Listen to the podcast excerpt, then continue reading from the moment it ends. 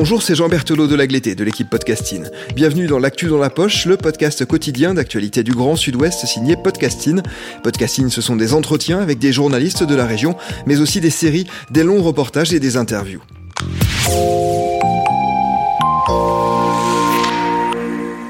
Nous vous invitons pendant huit jours à un voyage dans le passé de la région. À travers une série la plus longue jamais proposée par Podcasting, nous nous intéressons à l'histoire des républicains espagnols en Nouvelle-Aquitaine, à leur arrivée au moment de la guerre civile, à leurs conditions de vie souvent très difficiles, au soutien que la France leur a trop rarement apporté, aux traces qu'ils ont laissées dans la région aussi. Nous voulions rendre hommage à ces femmes et ces hommes qui se sont battus contre le totalitarisme dans leur pays. Cette série s'appelle Aquitaine, soupir d'une Espagne républicaine. Elle est signée Maria Dias Valderrama. Vous vous avancez, s'il vous plaît Voilà. Épisode 8 et dernier épisode, Les gardiens de la mémoire. J'ai pas la voix qui porte. Je vais te protéger. elle porte bien. J'ai une grande gueule, mais j'ai pas la voix qui porte.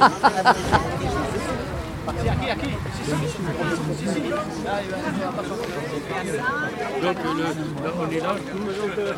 Pour finir ces podcasts, je me rends à la base sous-marine de Bordeaux. Une quarantaine de personnes assistent à l'hommage que certains descendants font chaque 14 avril à la proclamation de la Deuxième République espagnole.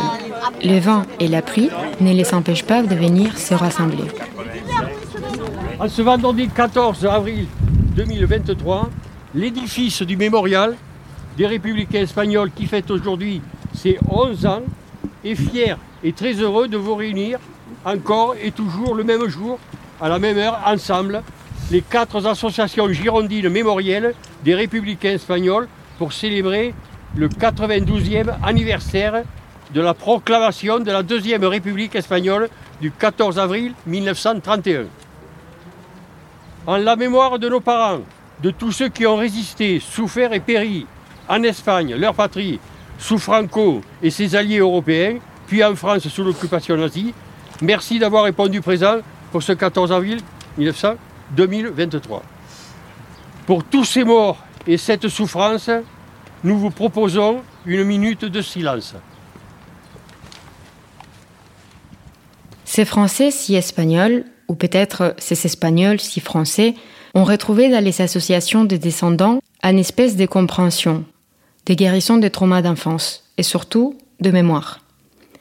À 50, 60 ans, le fait de rencontrer d'autres personnes issues de cet exil leur a fait comprendre les silences des parents, les pleurs déguisés, l'exigence envers eux pour qu'ils soient exemplaires à l'école, pour qu'on ne puisse pas parler à mal de ses enfants, Beaucoup d'entre eux ont appris l'espagnol une fois adultes, mais ils sont toujours jetés un œil attentif à la vie politique espagnole. Je pense que hum, mon plus grand regret, ça a été de comprendre aux environs de la cinquantaine vraiment ce qu'avait été la guerre civile, ce qu'avait été la dictature. J'étais euh, à l'époque, j'avais 18-20 ans, j'étais au lycée, on faisait les programmes d'histoire, etc.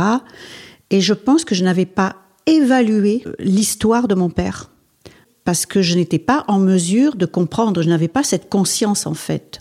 Et c'est comme s'il y avait eu, euh, comment dire, une forme de négation en fait de, ça. Et, et c'est vraiment à l'âge de 50 ans que j'ai réalisé, et là j'ai développé un sentiment de culpabilité, de ne pas avoir su entendre mon père. J'entendais bien ce qu'il disait, je voyais bien comment il pleurait, mais hum, lorsqu'il était en Espagne sur ces sites-là où il, perdait connaissance en fait de l'instant où il était, il repartait là-bas. Et c'est vraiment à partir de 50 ans où je me suis approchée vraiment à cette histoire que là j'ai ramifié toutes les anecdotes qu'avait racontées mon père, mais c'était pas des anecdotes, c'était des faits réels. Et j'avais pas évalué la gravité. Et j'ai gardé en moi ce sentiment de culpabilité et de vouloir récupérer, récupérer la mémoire historique, mais c'est aussi derrière tout ça récupérer la mémoire de mon père, rattraper par mon engagement tout ce que tout ce à côté de quoi je suis passée en fait. Moi j'avais euh, j'avais son son récit, son récit sur le terrain. Euh, je, je n'évaluais pas comment il pouvait se mettre en colère. Enfin ça, je savais que Franco, euh, c'était quelqu'un, c'était un dictateur, ça on le savait. Mais on savait pas les fausses communes, on savait pas les bébés volés, on savait pas tout ça, toutes ces choses-là. Donc politiquement, je savais, mais vraiment toute, toute cette dictature, cet acharnement sur le peuple que j'ai appris vraiment après, euh, que j'ai réalisé, pourquoi en Espagne on ne parlait pas, pourquoi on ne racontait pas, pourquoi on ne s'impliquait pas dans la politique, surtout pas, pourquoi on faisait tête basse, euh, tout ça je l'ai compris après. J'ai compris après. Voilà. C'était cette, cette, exposition et cette adhésion avec Carmela, c'était vraiment le déclencheur de dire mais je suis à passer à côté de mon père en fait. Je suis passée à côté de lui, à côté de sa souffrance. Madeleine a appris étant adulte que son oncle était porté disparu dans une fosse commune, que sa grand-mère avait été incarcérée car son fils était rouge. On lui avait fait avaler de l'huile de ricine. On lui a rassé les cheveux pour l'humilier en public alors qu'elle avait encore une fille de 7 ans à la maison. Madeleine pense aussi que plus tard, le bébé de l'une de ses proches a été enlevé, une pratique commune pendant les franquismes. On sait qu'au moins 300 000 bébés ont été volés à des familles pauvres ou signalés politiquement, avec la complicité de l'Église et de certains médecins qui volaient les enfants pour les donner à des familles sympathisantes du régime.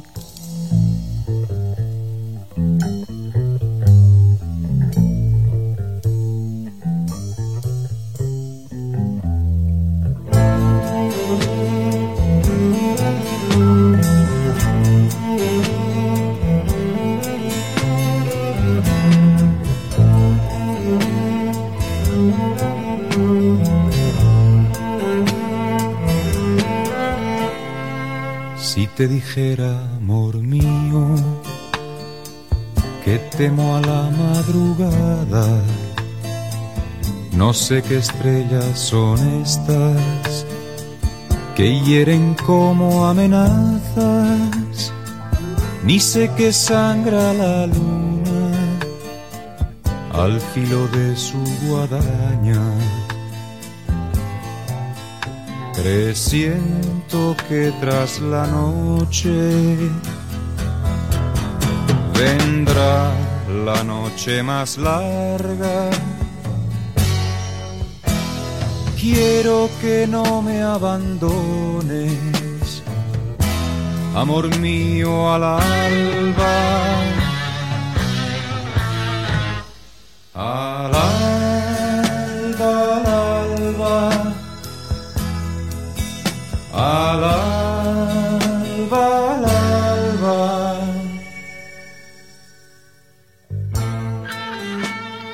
Après la mort de Franco, les pays s'est démocratisé petit à petit. Les années 70 et 80 ont été marquées par une sorte d'insouciance, mais aussi par la peur d'un nouveau coup d'État militaire après celui de 1981. Ce qui explique une transition démocratique qui a vite cherché à tourner la page de la guerre d'Espagne et des 40 ans de dictature. Un peu comme en France, quand on a voulu tourner au plus vite la page de la collaboration. Dans la transition, il y a eu un moment, une tentative, au moins d'un point de vue symbolique, de surmonter précisément ce qu'avait été la guerre, parce que tout le monde en était encore très conscient dans ce contexte. Je parle de loi d'amnistie de la transition espagnole, ainsi que du travail de mémoire historique fait par les gouvernements démocratiques espagnols avec Jesús Alonso Carballes. Il est prof de civilisation espagnole au XXe siècle à l'université Bordeaux-Montaigne. En ce qui concerne les questions mémorielles, nous devons garder à l'esprit que d'un point de vue politique, à partir de ce moment de transition, il est vrai que les autorités essaieront d'oublier ou de surmonter ces difficultés héritées. Euh, et que même par exemple en 1986, lorsque le 50e anniversaire de la guerre a été commémoré publiquement, socialement, la guerre civile et ses victimes sont très présentes dans l'espace public. Mais il est vrai que d'un point de vue politique, disons qu'il y a une exclusion systématique de cette question dans le débat public, dans le débat politique fondamentalement. Ce qui n'est pas le cas dans les questions culturelles, les questions historiques, d'historiographie históricas, historiografía, eh, etcétera, etcétera. Il y a eu un véritable essor dans ces années-là des questions connexes, même du point de vue du cinéma par exemple, de la littérature. Eh, Presque tous les spécialistes situent ce retour au tournant du siècle, en raison d'une question générationnelle, le retour de questions mémorielles aussi. Le changement se fait aussi avec l'arrivée au pouvoir du Partido Popular et le type de politique qu'il mène, surtout dans la deuxième législature. L'an 2000 marque cette dynamique de récupération mémorielle. de, eh, de recuperación memorial. Hay una fecha también que es muy significativa, que a veces no t- se le da la importancia. Il y a aussi une date très significative à laquelle on ne donne pas toujours l'importance qu'elle mérite. C'est 2002, quand pour la première fois, le Parlement espagnol condamne le coup d'État de Franco. Es cierto que lo hace de una forma un tanto. eh, Il est vrai qu'il le fait de manière quelque peu ambiguë sans se référer explicitement à juillet 1936. Mais il est vrai aussi que c'est la première fois qu'il y a un consensus entre la plupart des forces politiques pour condamner l'usage de la violence et le recours à des méthodes autoritaires pour faire de la politique. el uso de la violencia y el recurso, digamos, a, métodos autoritarios para llevar a cabo la política. Eh, Pero aún así, eh, digamos, eh, hay que esperar hasta Mais même ainsi, il a fallu attendre la fin de l'année 2007 pour voir adopter la première loi sur la mémoire historique et tout ce qui concerne la récupération des fausses communes à partir de l'année 2000, ce qui a rendu cette question centrale, au moins dans les médias, ou certains médias et certains secteurs de la société espagnole. de de de de la. La loi sur la mémoire démocratique, créée en 2007, a été jugée trop laxiste par la gauche, tandis que la droite a estimé qu'elle allait trop loin. Les conservateurs ont accusé les socialistes de vouloir rouvrir de vieilles blessures. Le texte établit certaines compensations pour les personnes impressionnées ou torturées et permet à 300 000 descendants de familles républicaines exilées de retrouver leur nationalité. Mais l'un des aspects centraux de la loi, c'est la récupération de fausses communes. Pour récupérer les plus de 5000 corps de personnes fusillées ou portées disparues pendant la guerre et la répression, l'État accepte d'intervenir, mais sous certaines conditions seulement. Dans la plupart des cas, la localisation et la récupération de tombes sont laissées à la charge des familles et des associations. C'est sans doute en partie ce qui explique qu'en 15 ans, on estime qu'à peine 10% de fausses communes ont été ouvertes. Certains travaux ont même été paralysés par des maires opposés à leur ouverture. En 2013 et 2014, les gouvernements nationaux de droite n'ont même pas accordé un seul euro à cette loi qui s'est traduite dans la pratique par une privatisation de la mémoire. Les critiques constantes des Nations Unies sur les lacunes de la loi ont poussé les derniers gouvernements socialistes à remplacer le texte de 2007 par une nouvelle loi en 2022, la loi des mémoires démocratiques. Elle va un peu plus loin de la reconnaissance des victimes, mais pour les spécialistes, la loi sera à nouveau remise en question si la droite revient au pouvoir dans les élections du mois prochain compte tenu de l'absence d'accord. Je crois que le fait même que cette question soit à nouveau au centre de l'échiquier politique peut parfois être interprété comme une question exclusivement politique. Il y a nécessairement une utilisation politique de cette question, mais je crois aussi que les politiciens n'ont pas été assez sensibles pour se rendre compte de ce que cela signifie pour de nombreuses familles depuis des décennies de ne pas savoir où leurs proches ont été enterrés, ni les circonstances de la disparition.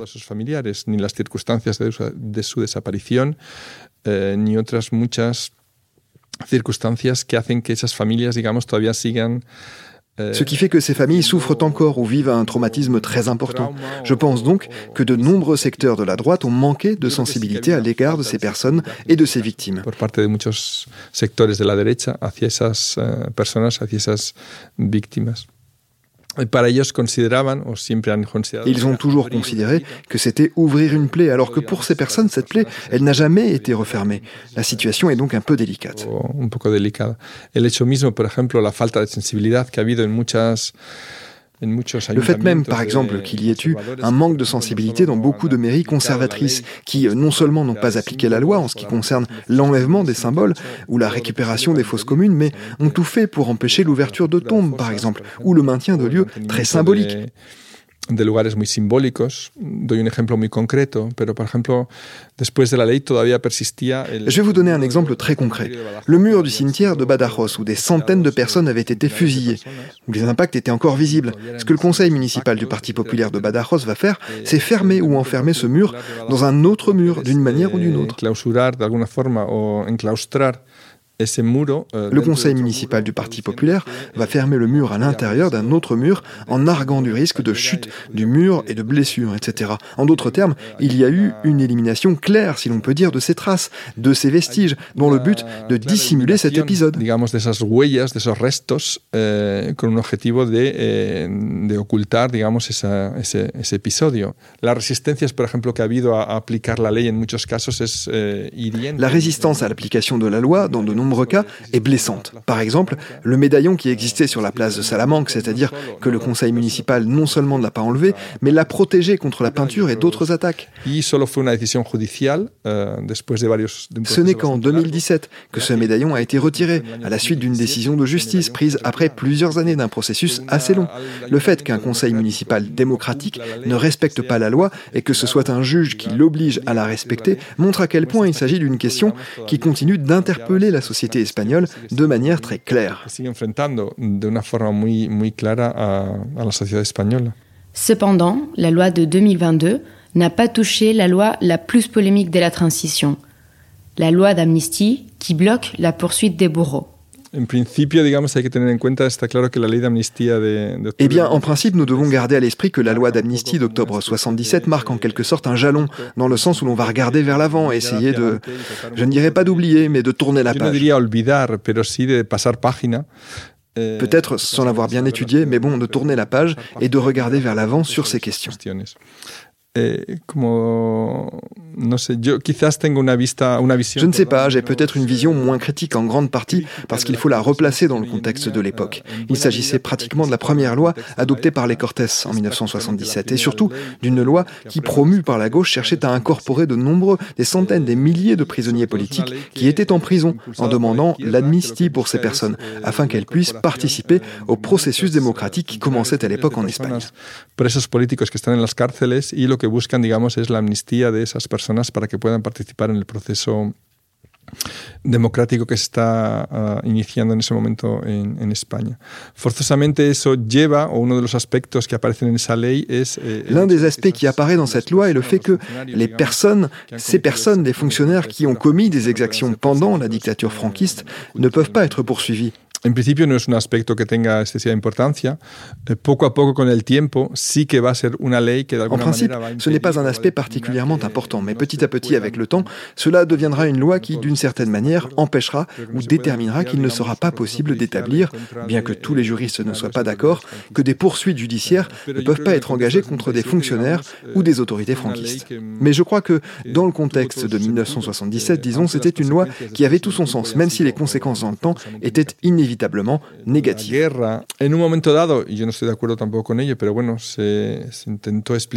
locura. La guerre, à un moment donné, je ne suis pas d'accord avec cela non plus, mais bon, on a essayé de l'expliquer comme une folie collective. Et c'est loin d'être le cas. Peut-être est-il essentiel, disons d'une certaine manière, d'expliquer les circonstances, de les situer dans un contexte européen très complexe. Peut-être que l'anomalie, disons, de l'Espagne dans ce contexte, c'est que le dictateur ait duré si longtemps, puisque Hitler, Mussolini et d'autres dictateurs ont fini par tomber après la fin de la victoire des Alliés. Alors que A réussi à éviter toute une série de circonstances défavorables et à rester au pouvoir pendant près de 40 ans, ce qui est une anomalie, disons, dans sa durée. On apprend l'histoire pour ne pas la répéter. Mais près de 50 ans après la fin de la dictature, il n'y a pas de consensus sur la guerre civile et surtout sur la dictature. Aujourd'hui, dans les médias, on entend de plus en plus des commentateurs qui disent que la guerre a en réalité commencé en 1934 ou que le coup d'État a été nécessaire pour préserver l'ordre dans les pays. Et dans les écoles, la controverse sur cette période de l'histoire fait que beaucoup préfèrent contourner son enseignement. Je demande à Jesus si pour les jeunes générations, la défaillance de cette éducation est problématique. Quizás sea bastante complejo todavía, porque... eh, C'est peut-être encore assez complexe parce que toutes ces questions d'histoire. Aujourd'hui même, un étudiant me disait qu'il n'avait jamais étudié la guerre civile espagnole. Et c'est vrai que ben, c'est quelque chose de récurrent. Eh. Eh, Est-ce que nous le voyons parfois comme une sorte de stéréotype selon lequel les professeurs d'histoire ne veulent pas arriver ou arrivent en retard à cette période parce que vous devez donner beaucoup de syllabus, etc. Je pense que ça reste une expérience qui est aussi vécue d'un point de vue familial. Pas forcément toujours en fonction de l'héritage qu'ils ont reçu du côté où ils étaient, mais c'est forcément quelque chose sur lequel, disons, ce qui a été transmis dans la famille peut avoir plus de poids que ce qui a été transmis à l'école. Et c'est peut-être là que réside la difficulté d'une certaine manière. Lo que se ha transmitido en la familia puede que tenga tanto peso que lo que se transmite en la escuela. Eh, y quizás ahí estén las dificultades de alguna manera de, de confrontarse. D'affronter cette réalité, qui est finalement une réalité complexe. Il est difficile d'expliquer une guerre aussi sanglante, aussi dramatique entre frères et sœurs, parfois au sens propre. Tan cruenta, tan dramática entre, entre hermanos, a veces literal. Eh, entonces, bueno, es, es, yo creo que es complejo. Je pense donc que c'est complexe. Je pense que l'une des premières étapes serait de dépolitiser l'enseignement de cette question, de ce processus, sortir des bons et des méchants et d'essayer d'expliquer une fois pour toutes quelles ont été les circonstances, ce qui a entraîné cette confrontation.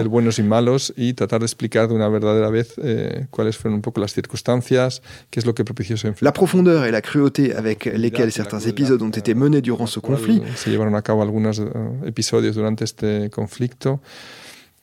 Ce qui, après tout, reviendrait à se regarder dans le miroir. Et cela aussi, parfois, non, tout le monde n'est pas d'accord avec le reflet provoqué.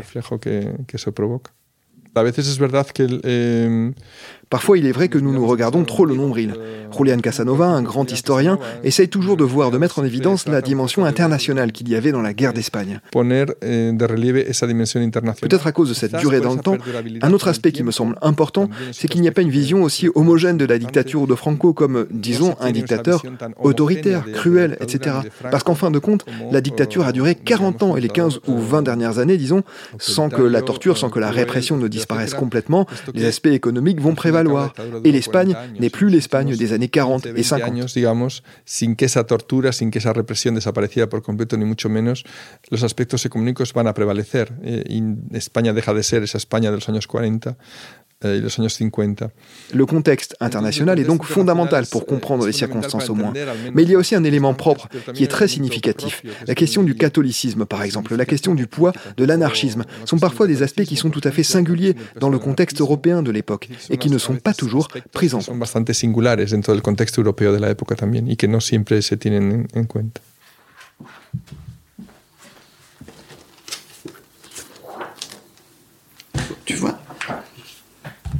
C'est le acte de... de naturalisation. Parce qu'on a été naturalisé en même temps que nos parents. Hmm. Donc, euh, il y en a pour qui c'est plus facile, mais dès que tu rentres pas dans les normes, euh, euh, c'est très très compliqué. Et donc là, ils m'ont bien dit. Janine Molina cherche aujourd'hui, grâce à la loi de 2022, à récupérer la nationalité espagnole. La nouvelle loi, aussi connue comme Ley de Nietos, loi des petits-enfants, rend plus facile son accès aux enfants et petits-enfants des exilés de la guerre et la dictature. Les enfants ou petits-enfants des Espagnols qui ont dû à un moment donné renoncer à leur nationalité, par exemple au moment d'être naturalisés français ou se marier avec un étranger, peuvent maintenant récupérer la nationalité espagnole. Les consulats d'Espagne à Bordeaux expliquent qu'avec la loi de 2022, 156 demandes ont été reçues à ce jour, dont 32 ont été acceptées.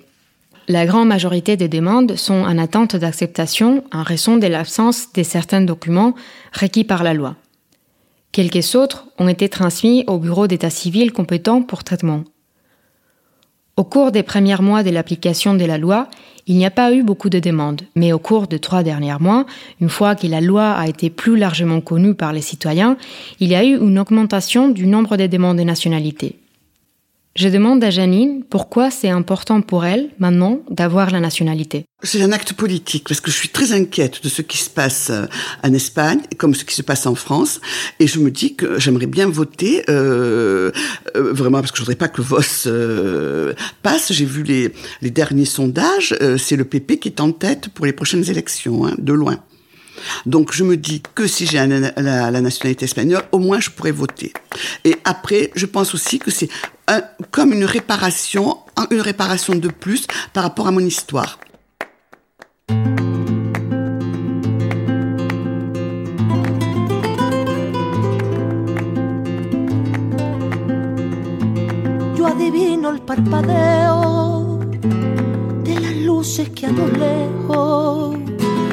Marcando mi retorno. Son las mismas que alumbraron con su pálido reflejo juntas horas de dolor. Y aunque no quise el regreso, siempre se vuelve al primer amor.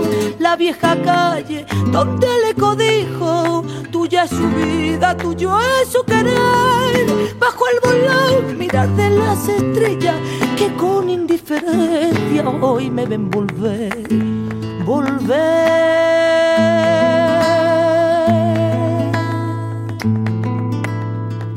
Con la frente marchita, la nieve del tiempo platearon mi sien. Sentir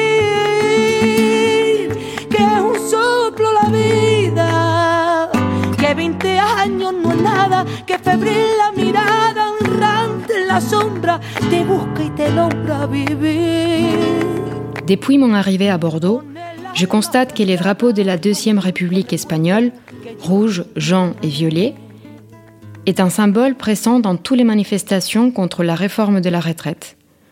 Beaucoup de mes interviewés assistent à nos rencontres avec un petit pins aux couleurs républicaines, comme Madeleine Casado. Donc j'ai grande, j'ai grande fierté à porter, à porter ces couleurs. Dans les manifestations, il y a toujours le, repas, le, le, le drapeau républicain qui émerge. Et c'est euh, José Garcia qui fait ça, ancien président de l'association. Et lorsque je veux le rejoindre dans les manifs, je sais, je sais qu'il est là. Et, et donc, et beaucoup de personnes s'approchent de lui, lui disent mais c'est quoi ce drapeau? Mais alors là, là, il raconte quoi.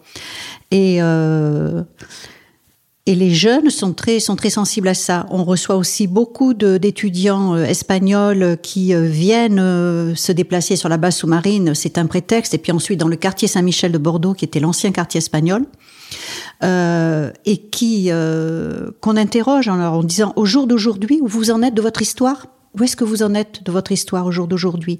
Et c'est là qu'on voit mais oui ils commencent à connaître à savoir leur histoire.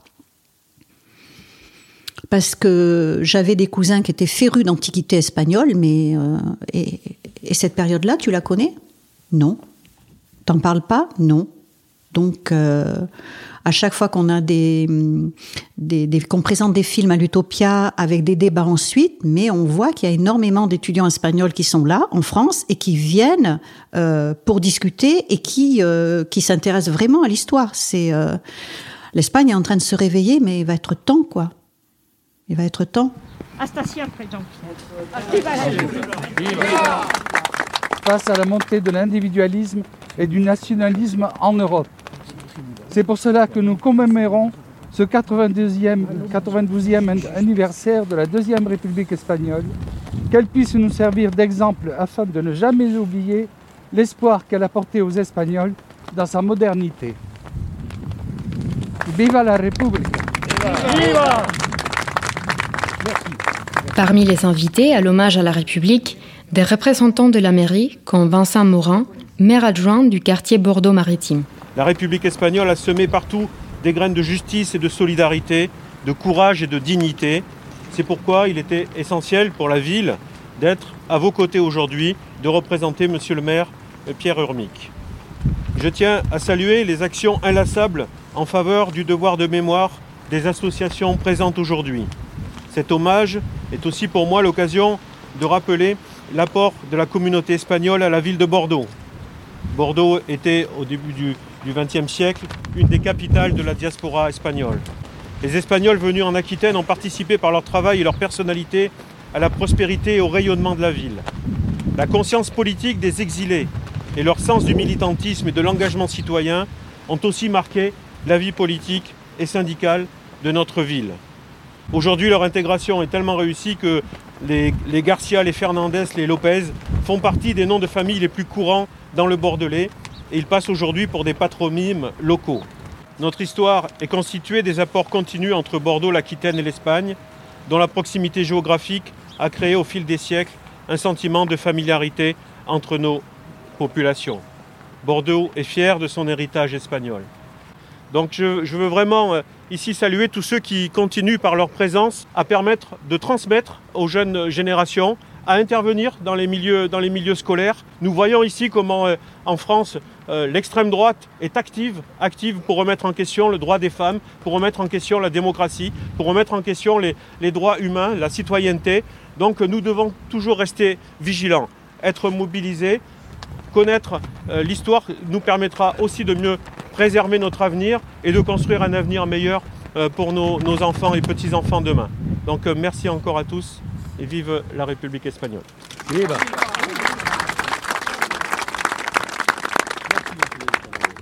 Euh, Pas mal, hein mais bon, après, pour trouver du travail, c'est plus compliqué. Ouais, ouais, les sonorités sont un peu difficiles. voilà. Et, et, et toi biochimie. Biochimie Des familles viennent assister à la cérémonie, ainsi que quelques touristes qui arrivent à la base sous-marine et qui découvrent aujourd'hui cette histoire.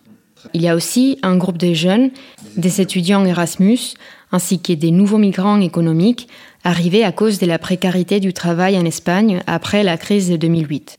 Janine et d'autres militants se font un vrai plaisir d'échanger avec eux. Un jour ou l'autre, il faudra passer le relais. Oh, ah, mais journaliste, tiens Maria, voilà. Et toi? J'étudie de sociologie et travail social. Ah, c'est bien, bravo. D'accord. Bah écoutez, vraiment, merci. Vous me faites un bien fou de vous voir, rien que pour ça. Voilà.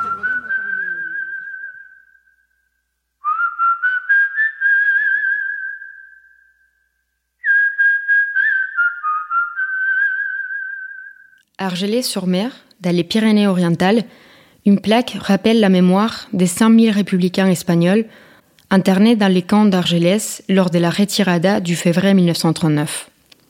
Sur elle, on peut lire Leur malheur, avoir lutté pour défendre la démocratie et la République contre le fascisme en Espagne de 1936 à 1939. Homme libre, souviens-toi. Hombre libre, recuérdalo. A galopar, a galopar, hasta enterrarlos en el mar. A galopar, a galopar, hasta enterrarlos en el mar.